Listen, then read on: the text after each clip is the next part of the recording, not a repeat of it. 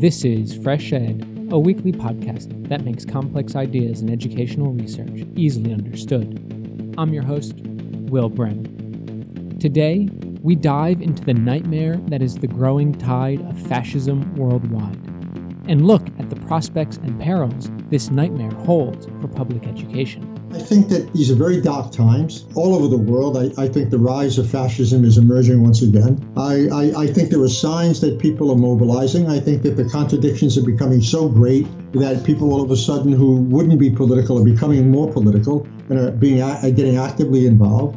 I think that young people represent a paradigm shift for the most part from what we've seen in the past, in that they're more tolerant, they're more savvy technologically, they're more politically astute.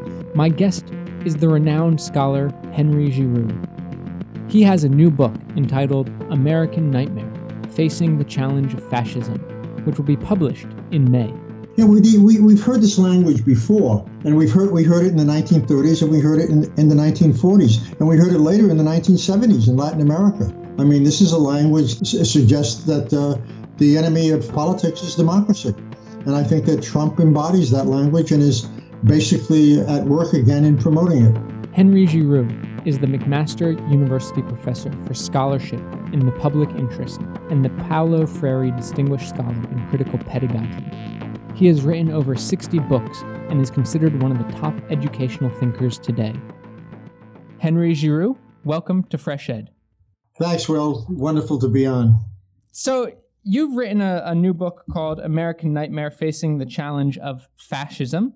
Um, before getting into that book and, and, and America and what's going on currently in America vis a vis public education, um, I just want to ask you what went through your mind uh, in November 2016 when you realized that Donald Trump won the presidency?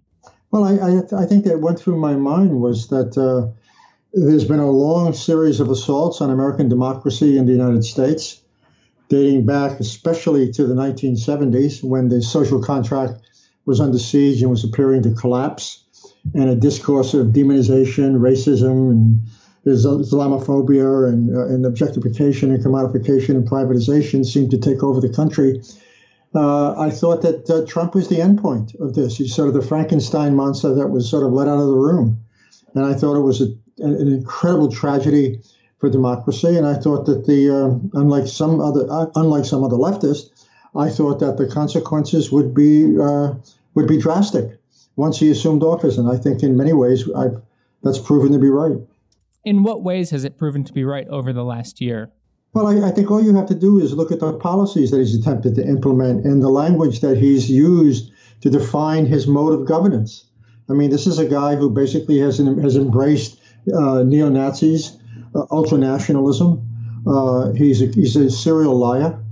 He's he's uh, he's uh, uh, obviously has done everything he can to promote an anti-immigration logic. He's threatened to expel uh, a whole range of young people, 800,000 young people called dreamers from the United States. He's lowered taxes for the ultra rich to the point where that will take an enormous toll on public services and public goods. He's uh, he's put into he's put into place a series of people who are basically either inept or uh, uh, utterly anti-democratic to run institutions such as the EPA, the Environmental Protection Agency, or a whole range of other institutions in which they're diametrically opposed to the interests that those institutions represent because they're institutions that suggest that government has a responsibility to basically work for the people. They don't believe that. They believe that government should only uh, basically serve the financial elite and the financial and economic interest, and that freedom is basically a, a, about deregulating business and allowing the corporate elite to run wild. So I, I mean, that's just a series, among other things, of, of things that he's done. Um, but I, I think that uh, you know he, he's he's he's put into place a notion of governance that suggests that the United States is no longer a democracy, that we're on the road to a kind of neo-fascism dressed up in the American flag, and it's very frightening. And so this is this this fascism that you talk about in your new book. This is the fascism that I talk about. I mean, whether we're talking about the ultra nationalism that he promotes, whether we're talking about the racism, the xenophobia, whether we're talking about the logic of disposability, the racial cleansing that is behind many of his policies, the embrace of a corporate elite that replaces the political state with a corporate state. I mean, all of these things have echoes of uh, you know this glorification of national greatness.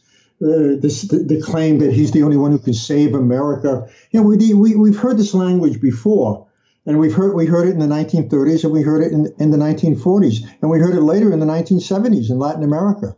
I mean, this is a language that suggests that uh, the enemy of, of, of politics is democracy. And I think that Trump embodies that language and is basically at work again in promoting it. And do you see some of what Trump embodies being found in other parts in the world? I mean, just recently, Xi Jinping has, it looks like he's going to be in power indefinitely in China and Duterte in the Philippines. And I just read an article about um, a new ultra right party in Italy that is glorifying Mussolini. Um, so, I mean, is this fascist tendency, this ultra right pro national tendency, being you know found worldwide? And if so, what's what's causing it? Why do we see this resurgence of right wing ultra nationalist parties emerging worldwide?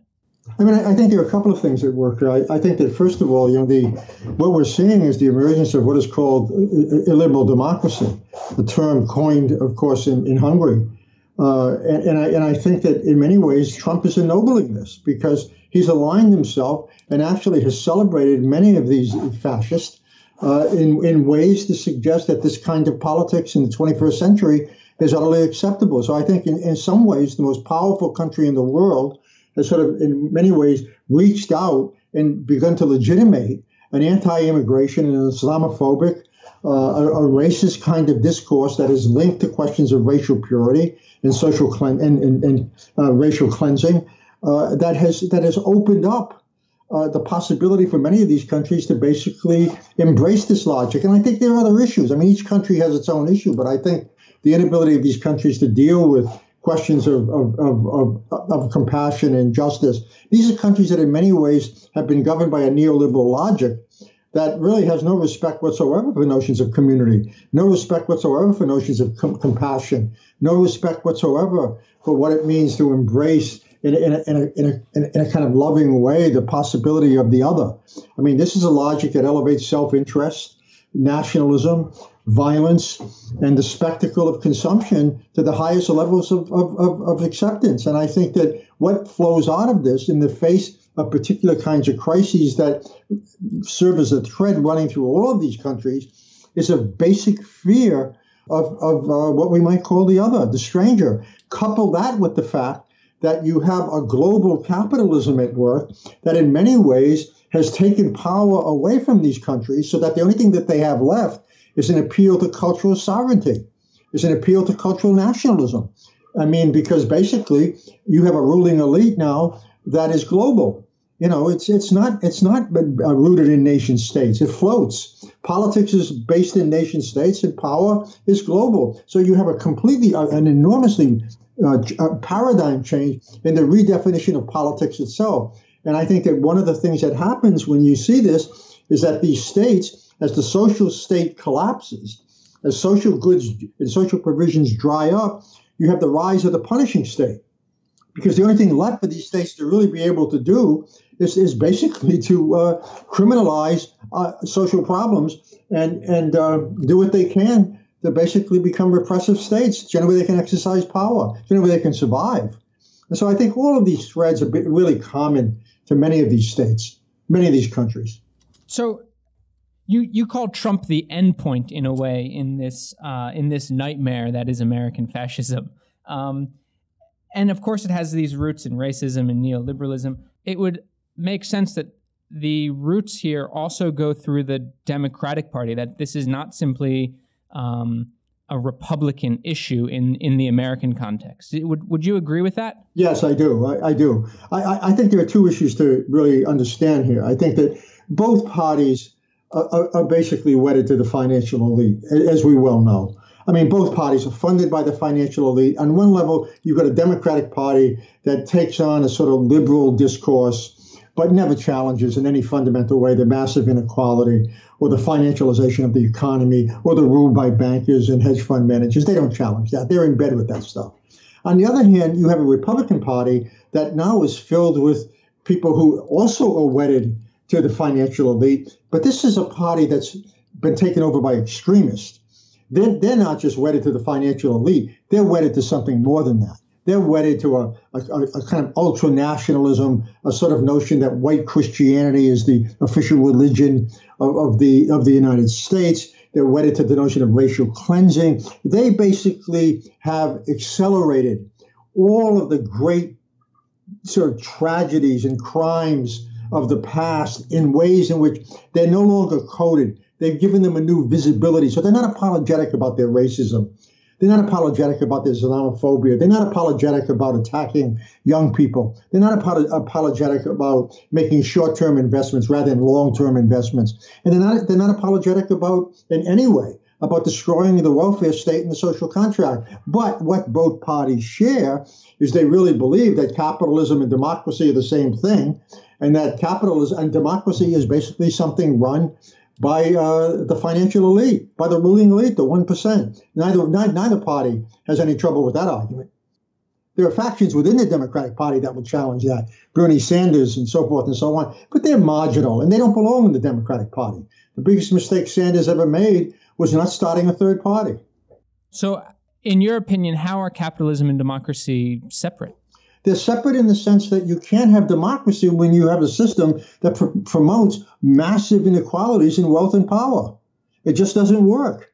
I, I mean, it seems to me to have that degree of in- inequality and to support it in every way, to allow all the commanding institutions of a country to be controlled by a handful of elites and corporations, is the antithesis of democracy. Democracy means people have power. They have power to shape the conditions under which they live their lives. They have power, some, some power over the economy. They have access. They have social provisions. They have political rights, personal rights, social rights. Uh, that doesn't happen in, in, in, in, under capitalism. Capitalism is a ruthless system that basically is organized around the production of profit at the expense of human need. That's not a formula for democracy. And so, what would a social contract look like, in your opinion, within this? At the very least, a social contract would guarantee political rights. It would, but it would guarantee political rights and individual rights along with social rights, meaning that you would have economic rights, you would have a social wage. You know, you would limit, massively limit massive degrees of inequality. It would mean that people would have access to higher education, to healthcare, all the things that become central to how we live out our sense of agency and make it possible would be part of the social contract and the public good. Uh, when you don't have that, you don't have a democracy. And, and, it, and, it, seems to me the degree to which you want to call it socialism as a form of social democracy, or you want to call it socialism in ways that simply allow the most important structures, infrastructures, resources of a society to be governed by, uh, to, be, to be a government controlled uh, phenomena. That's a mix that we have to figure out. But I think the bottom line is you have to realize that in a democracy, the first question you have to raise is what does it mean to provide the conditions for people to have a sense of agency and not merely to be able to survive? So that their capacities can be developed in a way in which they have access to do other things simply than struggle to eat, simply than struggle in the midst of poverty, simply to struggle for meaningful work, simply to struggle to find a way to pay massive loans uh, in, in, order to get a decent education, simply not to struggle to have decent health care.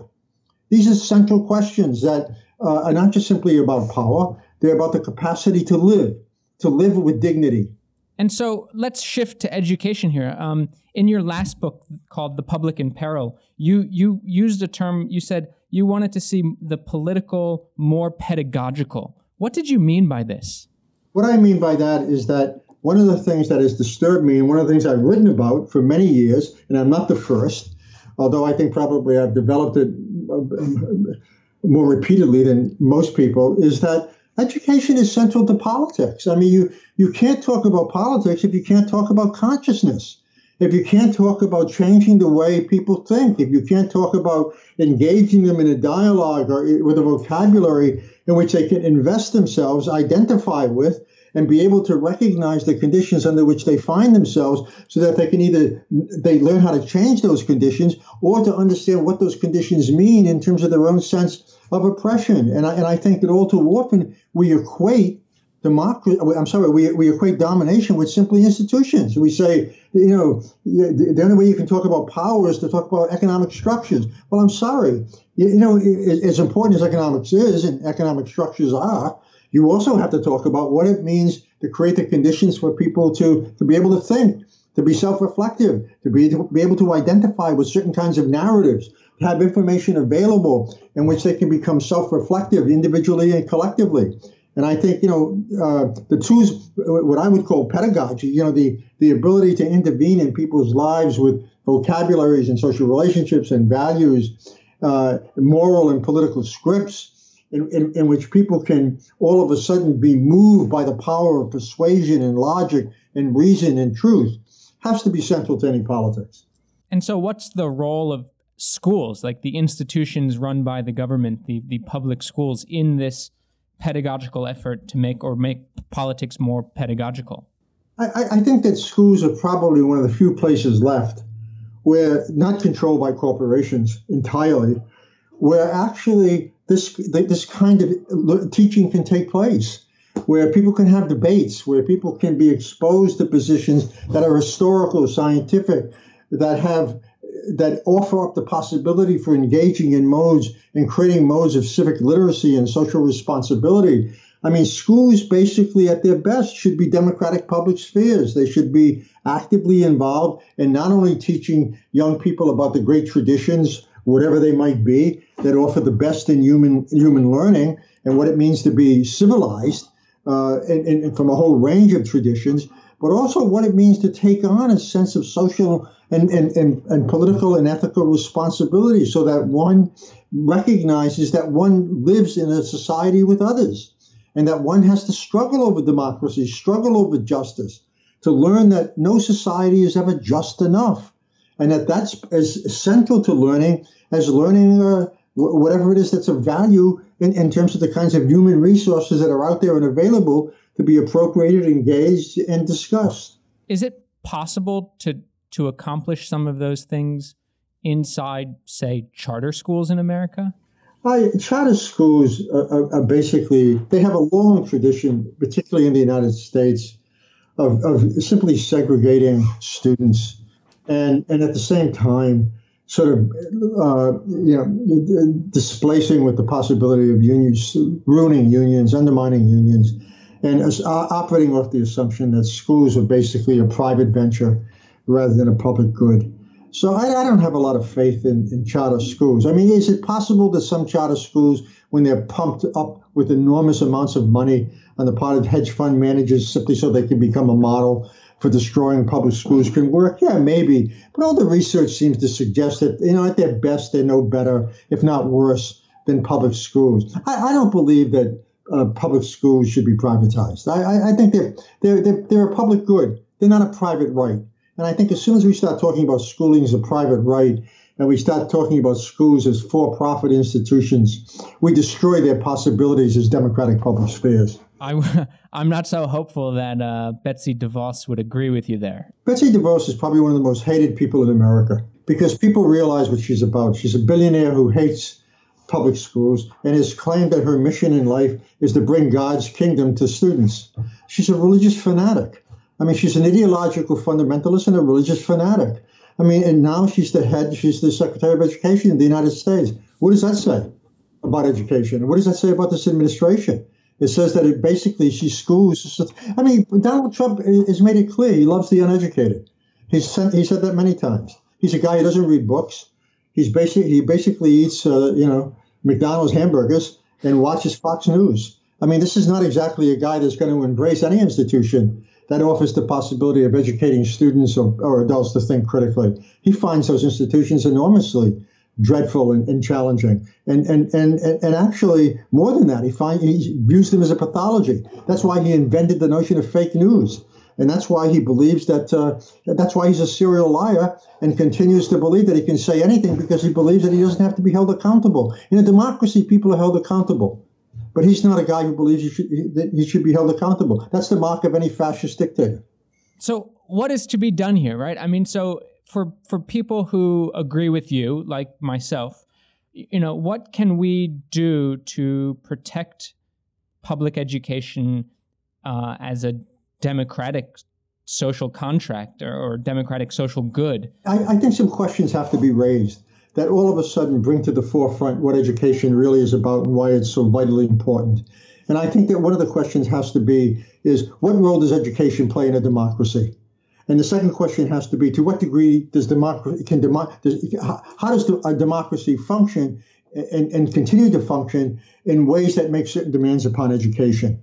I mean, I, I, think that what we have to recognize is that education is probably one of the most powerful educational forces in the world, uh, certainly in terms of formal and schooling, that, that offers the possibility for creating a formative culture that allows people to think critically and be informed. I mean, uh, you know, Dewey, Arendt, a whole range of philosophers, Castoriadis, have been telling us for years, and they're right. You can't have a democracy without informed citizens. And I think that when we realize how crucial, uh, you know, higher education, public education is to the, creating the formative culture that makes a democracy possible, then we'll stop talking about it in terms of simply training workers. Education is not training. They're different things. And we've lost sight of that in the United States. I mean, the script has been flipped. And all of a sudden, education now is simply an adjunct of, of, of corporate life, of corporate demands, of corporate needs.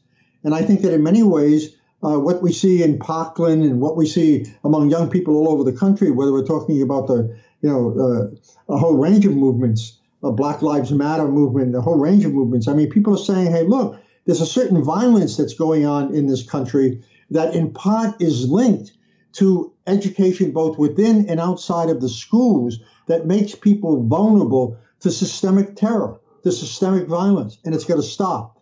And it's got to stop because we have to restructure and rethink the relationship between democracy and capitalism and probably uh, begin to say capitalism and democracy are not the same thing. The second thing is we've got to invert and fight some of the most pernicious and poisonous elements of neoliberalism. I mean, the most and the most poisonous in my mind is the one that suggests that the only responsibility that matters is individual responsibility.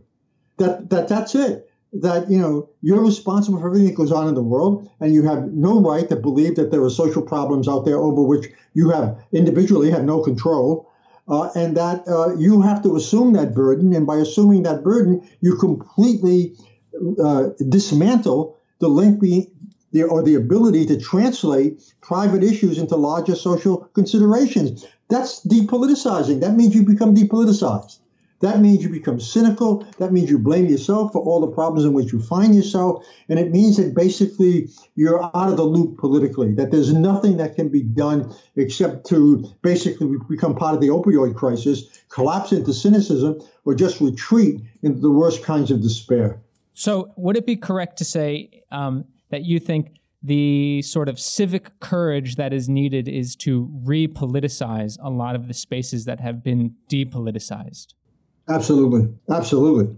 I, I, think that what we need to do is that we need to talk about public spheres that engage and, and, and raise the possibility of civic literacy and civic courage and social responsibility to the point where we can reclaim the language of democracy, we can once again talk about compassion. We can once again talk about you know uh, social relationships that are not simply based on, on, on an exchange relations, commodified relations. We can talk about the notion of community and what it means.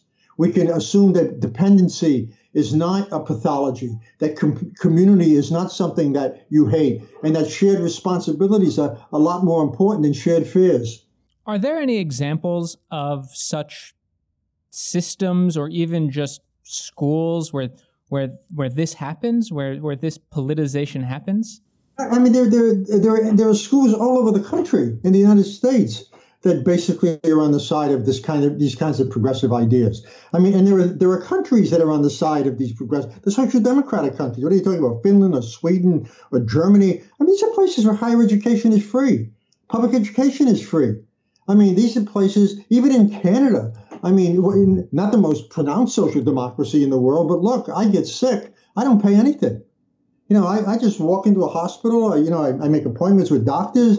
I get free medical care. I mean, I'm you know in the United States, half the half the debts that people have, uh, uh bankruptcies are due to health healthcare expenses.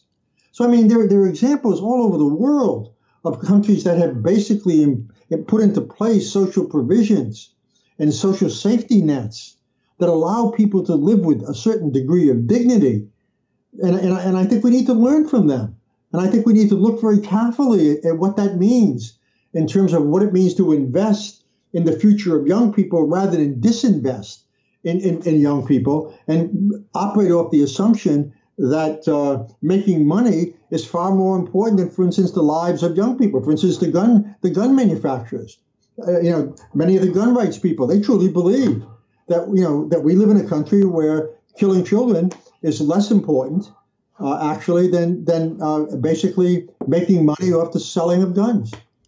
Are you hopeful that America will get out of this nightmare? Will return to a social democratic society where the public good of education exists? Intellectually, I'm pessimistic.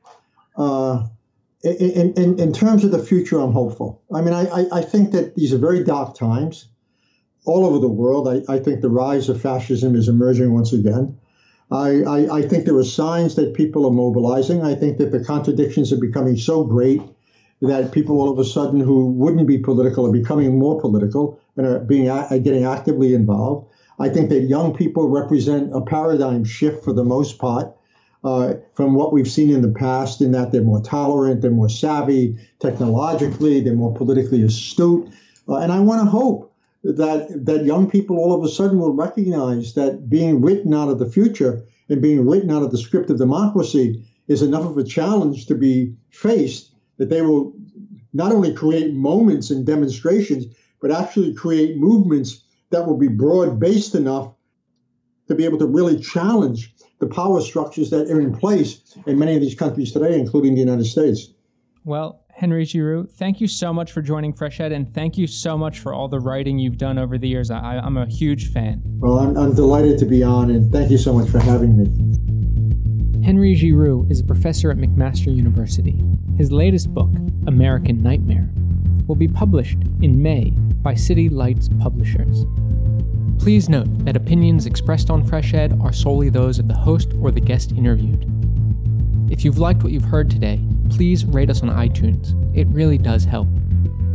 Fresh Ed is made possible through listener donations. Please consider becoming a member of Fresh Ed by visiting freshedpodcast.com/support. Fresh Ed's producers are Sherry Yang, Yuval Devere, Hong Zong, and Lushik Waba. Aggie Hu is Fresh Ed's social media coordinator, and original music for Fresh Ed was created by Digital Primate. Thanks for listening. I'm Will Brehm, and I'll be back next week.